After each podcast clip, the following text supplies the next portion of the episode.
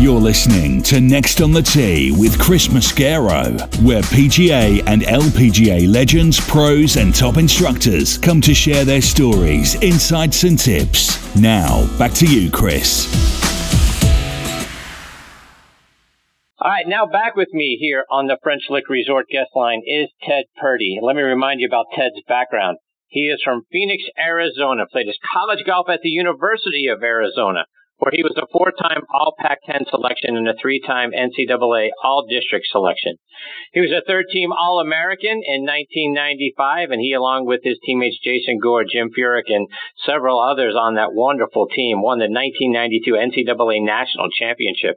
And like I mentioned at the top of the show, he was a University of Arizona Academic Champion Award winner 3 years in a row from 1992 to 1994. In 1995, Ted finished runner-up at the NCAA Championship, finishing one stroke behind Auburn's Chick Spratlin. Ted beat Tiger Woods by 6 strokes at the 96 Arizona Ping Invitational. He's played in more competitive rounds than anyone in Arizona golf history. He was inducted into the Wildcats Hall of Fame in 2005, turned pro in 96. In 97, he won the Asian Masters Championship and was named Rookie of the Year on the Asian PGA Tour.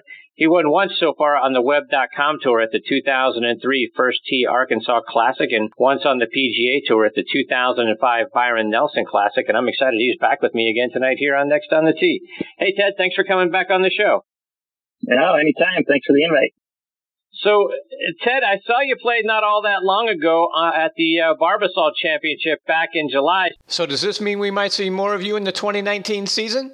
Well, I hope so. When you play poorly, they don't let you play anymore on the PGA Tour. So I've kind of earned my fate, unfortunately.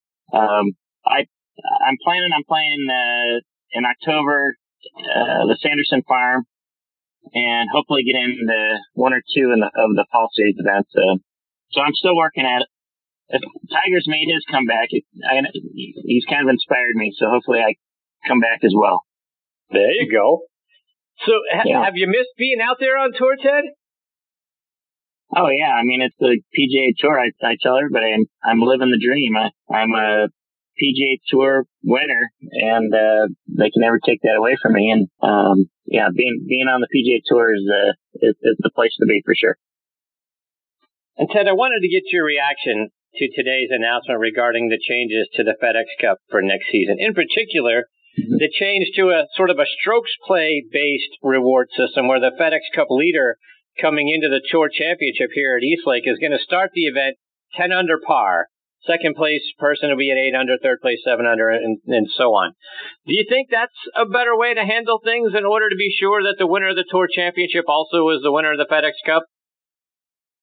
I do, just because since 2007, since they created the FedEx Cup, even the players don't understand it and don't understand the point system. I mean, we get points and the leaders would shuffle all day long. You're watching it on TV. You're watching the Tour Championship on TV and one player's up and is going to win the FedEx Cup, and 2 holes later, a totally different person, just because of the complexity of the point system. The players didn't understand it. I don't think the spectators understood what was going on. So you lost a lot of drama just because of the complexity of the system. This is, I think, a brilliant way to make it, it's just black and white. On Thursday, the guy ahead has a 10-shot lead, and let's see if he can hold on. I think it's a great way to do it. The only concern that I have is sort of like what we're seeing right now where, Bryson has got such a large, points lead, if you will, right? He's got such a large points lead. It seems like it should be more than a 2-stroke differential. Hey, if they came up with some mathematical equation, and I heard them talking today about how they sort of ran everything by guys at MIT to make sure that, the equations and the formula seemed right. I would just wonder if it could slide up and down a little bit so that if the guy coming in first has done what Bryson's done, right? He's won 2 tournaments coming into this thing. And, if it happened to be that, someone got on a roll and won 2 or 3 tournaments and had a really large lead in the points, because I think this only counts, this stroke play is only going to be for the Tour Championship, not for the other events in the playoff. But if a guy had a really huge lead, to see it only be a 2-stroke lead going in doesn't seem quite as fair to me. But I'm really interested to see what you and the players think about how fair that is, and maybe to your point, the upside is at least we can get our minds wrapped around how it works. Because if they didn't to this point, I could see where the guys would be like, anything is better.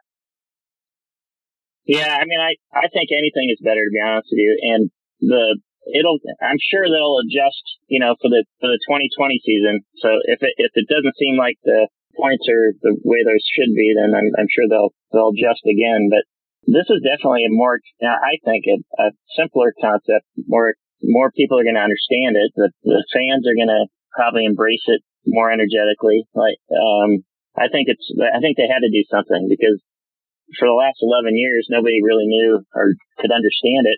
And I think, honestly, if you look back, there were players that had big leads going into the final tournament, and the person who win the final tournament would win the FedExCup. So the system's worked that way for a long time. At least the last 11 years, there have been people with big leads that have not won the FedExCup. And Ted, they also added a $10 million bonus for the top 10 finishers during the regular season. So you're going to have sort of a regular season champ. And money's always a great incentive. But do you think this sort of, bonus, this $10 million bonus, $2 million to the guy who wins the regular season, is going to get players to play in more events to try to get to that bonus? Or is, sort of off the golf course, if you will, is trying to put together your schedule for the year and other commitments that you've got off the golf course? Does that make it challenging to try to put together add even one more event to what you did the previous year? Well, I think mostly guys, because of the new system, the new FedEx Cup, most guys play about the same amount of events. I mean, Tiger was always a rarity because he played the minimum. He played 15 events, but most guys pretty much played the 25 to 30 events a year, and I don't think it's going to change people's schedules. I don't think it's going to add. Tiger's probably not going to add tournaments to his schedule. I don't think it'll make much of a difference on people's schedule. It tells you the extra $10 million bonus tells you how the PGA Tour, how healthy the PGA Tour is, and how professional golf in general is just is doing amazing. So the fact that they keep coming up with ways to make the guys richer is why I'm one of the luckiest guys in the world and have been a part and still am a part of the PGA Tour. That's something else that we have to look forward to are a whole bunch of rules changes that are going to go into effect in January. When you've looked over some of those new rules, anything come leap out to you and say, you know what? Thank God, this thing is long overdue to change. Yeah, I think just in general, anytime you decriminalize things, it makes the game more fun, more easier to understand. Nothing really jumps out to me, but anytime we decriminalize the system, the better. And Ted, one of the things that I've wondered, to me, the inability to repair a spike mark on a green is something that's never made any sense to me. Have you ever run into a situation, college, you're out on tour, where a spike mark or a rule like that, negatively impacted you? Like, boy, if I could have fixed that spike mark, that putt might have gone in. Oh yeah, we've all had that. I mean, you have these 4 or 5 footers, and that's where everybody walks around the hole. Nowadays, with the invention of the soft spike, we don't have as many spike marks as we used to have, obviously. There's still quite a few guys on the PGA Tour that wear spikes, but the greens now are so good, and the way they maintain the greens and the advent of the soft spike, we don't have as many spike marks. But I think everybody that's played the game has had one affect a short putt, because around the hole is where everybody walks. And as Dave Peltz says, he calls it the lumpy donut. You're going to have some bad luck like that. And it's great that we can now, hopefully repair that kind of obstacle. Has the tour at all discouraged guys from wearing metal spikes? Or is it just sort of a grandfathered in, hey, if you want to wear them, fine. If not, you know, you go, you obviously go the soft spike route. But I would have thought by now the tour would have discouraged, you know, metal spikes. No, the tour doesn't discourage it. I think they're harder to find nowadays. if you go into the shoe room and need some extra spikes, they might have to get on eBay. But no, it doesn't. They don't discourage anything we do. We're all independent contractors. You know, they'll make a rule make sense, and we all have to abide by it. But they try to kind of stay out of our way. If we think we make more birdies with metal spikes, then they'll let us wear them. They don't discourage that. Ted, switching gears a little bit, I was wondering, who are some of the guys out on tour that you really enjoy getting to, whether it's play a practice round with or even during a tournament for that matter? Who are some of the guys you really look forward to playing with? Well, I'm one of the older guys, so I'd say I'm one of the old fat guys now, but just the game of golf really, if you watch it on TV or you play golf with anybody, that's why it's such a great business tool. There's a famous line somebody said that golf is the elevation of every occupation. And it's because you really get to know the person that you're playing with because of this crazy game we play. And it causes emotions and it causes us stress and how we deal with that, affects the people around us. And if you just were watching it on TV, you go, hey, Freddie Couples looks like a really fun guy to play with. Well, by the way, he's a great guy to play with for two reasons. His tempo is so fluid and beautiful that you kind of absorb through osmosis his rhythm, and but he's also a great guy. He is encouraging to the people he plays with. He's the fans absolutely adore him. Freddie would be the first guy, you know, I would say I'd like to play with. And obviously, like Ernie Alves, same kind of thing for me. I love playing with Ernie because he's a great guy. He's fun. But it's his rhythm, his temperament, and his golf swing. When you're playing with somebody with that kind of cadence or tempo, it sure makes me play better. You know, another great guy, just because I think he's great, is Timmy Heron. I was roommates with Jason Gore. I love playing with my old roommate, Jason Gore. And anyway, so that's kind of the guys I like to play with. And Ted, having played big-time college golf and then obviously out on, you know, escalating through the different tours, the Asian Tour, the Web.com Tour, and ultimately the PGA Tour, how did you get used to playing in front of larger and larger and larger crowds? Because I know, you know, you played – you know, against Tiger many times in college. You played obviously with him on the PGA Tour. How did you get, you know, sort of acclimated to all of a sudden from tens of fans to hundreds of fans to thousands of fans to tens of thousands of fans lining every fairway, every tee box, every green you played?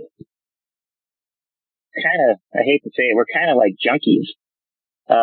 Once you get the taste of that, you just want it more and more, and you want to get in the hunt more because of the energy that you're getting from the crowd. You know, I used to say, you know, I play in a major, and I'd be at the British Open, and then the next week we'd be at the Canadian Open, for example, and you almost felt like there was a letdown at the Canadian Open because it's not the British Open. But the Canadian Open is still amazing. So, yeah, it's just a thing that I actually just thrive on. I think Tiger thrives on it, obviously. And, the other good players out there, if we didn't, you'd probably drive you crazy. And that's why some guys just don't make it, because there is a lot of attention and people don't like playing golf in front of people, big crowds. And, you know, that's a fine line between, there's a lot of amazing golfers out there in the world, and a lot of amazing young pros that are trying to make it. And there's just something about the guys that do make it, they thrive on the the bigger crowds and the more attention. At what point in your career, Ted, did you no longer, I mean, I guess lack of a better term or phrase, did you no longer notice them? Did it no longer become, you know, the idea that you got tens of thousands of eyes watching you and the noise and the people talking? At what point did it sort of just drift off into the background? I think it happens pretty quick. I think you get used to it. In fact, you hope you have more people around you because it means you're playing well. You know, when you're hitting a ball in, honestly, when you're hitting a ball into a green that's surrounded with spectators, your ball can't get that far away from the green because it's going to hit somebody. That's why I said that, you know, Tiger and, Arnold Palmer, man, they had a big advantage because they hit it in the gallery and it potentially hit somebody in the head and get back in the fairway. But, I say that in jest, but it is kind of true. Like, my ball, because nobody's watching me play, I'd hit it over the green and shoot it go 30, 40 yards. Tiger misses a green and it ends up, you know, he's still around the green because it hit somebody's foot. But, yeah, the more people around, the better. And you get over it pretty quick. I mean, Donnie Hammond, he'll tell you in a couple of minutes the same thing. You get over it pretty quick. In fact, you want it. You're hoping for it, for a lot of reasons. And Ted, you mentioned Mr. Palmer's name, and I was curious, have you had an opportunity to sit down with some of the legends of the game, like a Mr. Palmer or Nicklaus or a player, and pick their brains, get some tips, maybe a playing lesson, something along those lines? Did you get an opportunity to be with some of those guys? Yeah, all the above. That's the thing about golf. There's just not a lot of us out there. You know, 125 a year, 150 guys a year. And if you play in the Memorial, Mr. Nicklaus meets everybody and likes to sit down and talk to everybody. And he's always got words of encouragement and, you know, wisdom that you can get from him. And when I was at Bay Hill in Ernie's tournament, a couple of years, Arnie asked me to host the pro-am party where him and I would get up on stage and I'd go through the rules and tell a joke or two and what was funny is I had made up to the point of Arnie's tournament, I had made over $1 million that year, and I got up on stage and I said, well. Thank you, Mr. Palmer, because in the last 4 or 5 months, I've made $1 million and I surpassed your career earnings. And it's just, you know, it's hard to believe that I could surpass Arnold Palmer's career earnings in a few months on the PGA Tour. So yeah, pretty incredible. Yeah. Ted, a couple more before we let you go, and I want to kind of go back into some of the things that you were able to be a part of earlier in your career, and you got to play in the Masters in 2006. So before we talk about the tournament proper, did you get to play in the par 3 tournament that year? At the Masters, yeah, yeah. I played in 2 Masters. Played in the, you know, you do all the traditional things, the par 3 tournament, and I never played it very well in it, but yeah, I did it all. So yeah, I was curious, like, you know, I've walked that little par 3 course several times, but, you know, teeing it up on there, it seems like, you know, obviously Augusta National is what it is, and it's the dream for so many of us. But I think that little par 3 contest, or the course, I should say, is something that is very underrated and underappreciated for the folks that don't get an opportunity to be out there and check out the par 3 on Wednesday. Just for a moment, what's it like playing that little course? Well, it's maintained at par with the rest of the course, or with the big course. I mean, it is just perfect condition. The greens are absolutely perfect. They've got a lot of, you know, water hazards and bunkers and the galleries are, you're the galleries on the par three tournament are basically, it's up and close and personal, and there's a lot more interaction with the guys because they're not stressed out about playing in the Masters. They're just playing this par three. So everybody's signing autographs and having joking with the crowds. So as a spectator, it's probably from a fan engagement situation, it's probably better than the real tournament. And Ted, in the regular tournament, what's it like stepping on the first tee on Thursday, hearing your name called, and then trying to hit that opening tee shot?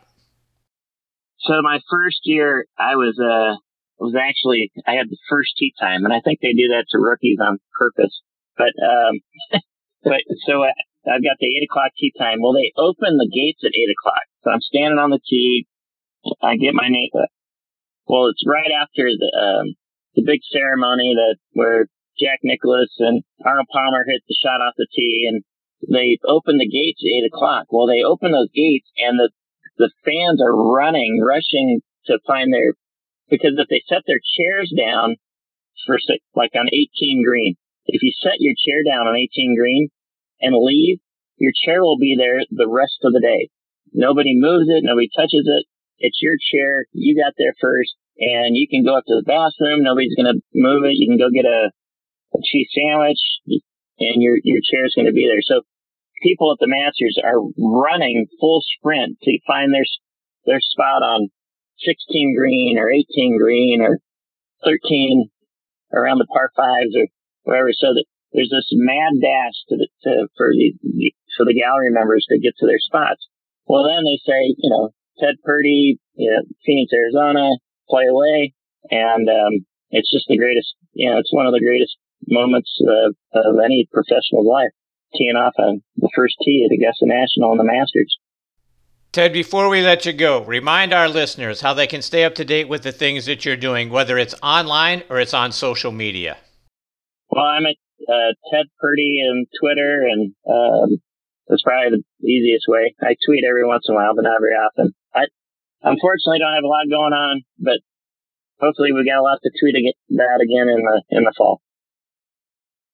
Well, Ted, I look forward to seeing your name up on leaderboards and following you in the 2019 wraparound season. I can't thank you enough for coming back and being part of the show tonight. I always have so much fun when I get the opportunity to spend some time with you. Well, thanks for the invite. I appreciate it. All right, Ted, take care. All the best to you and your family. Thank you. That's Ted Purdy, and he spells his last name Purdy, so at Ted Purdy on Twitter, and I highly encourage you, go look him up. Ted had as successful a college career as you're going to find, and again, went up against Tiger Woods head-to-head when Tiger was at Stanford and won a couple of those events. So Ted had a great career there, obviously a member of the Wildcats Hall of Fame, and we certainly look forward to watching Ted out on tour this coming season and keeping up to date with all the great things he's doing and having him back on the show again real soon.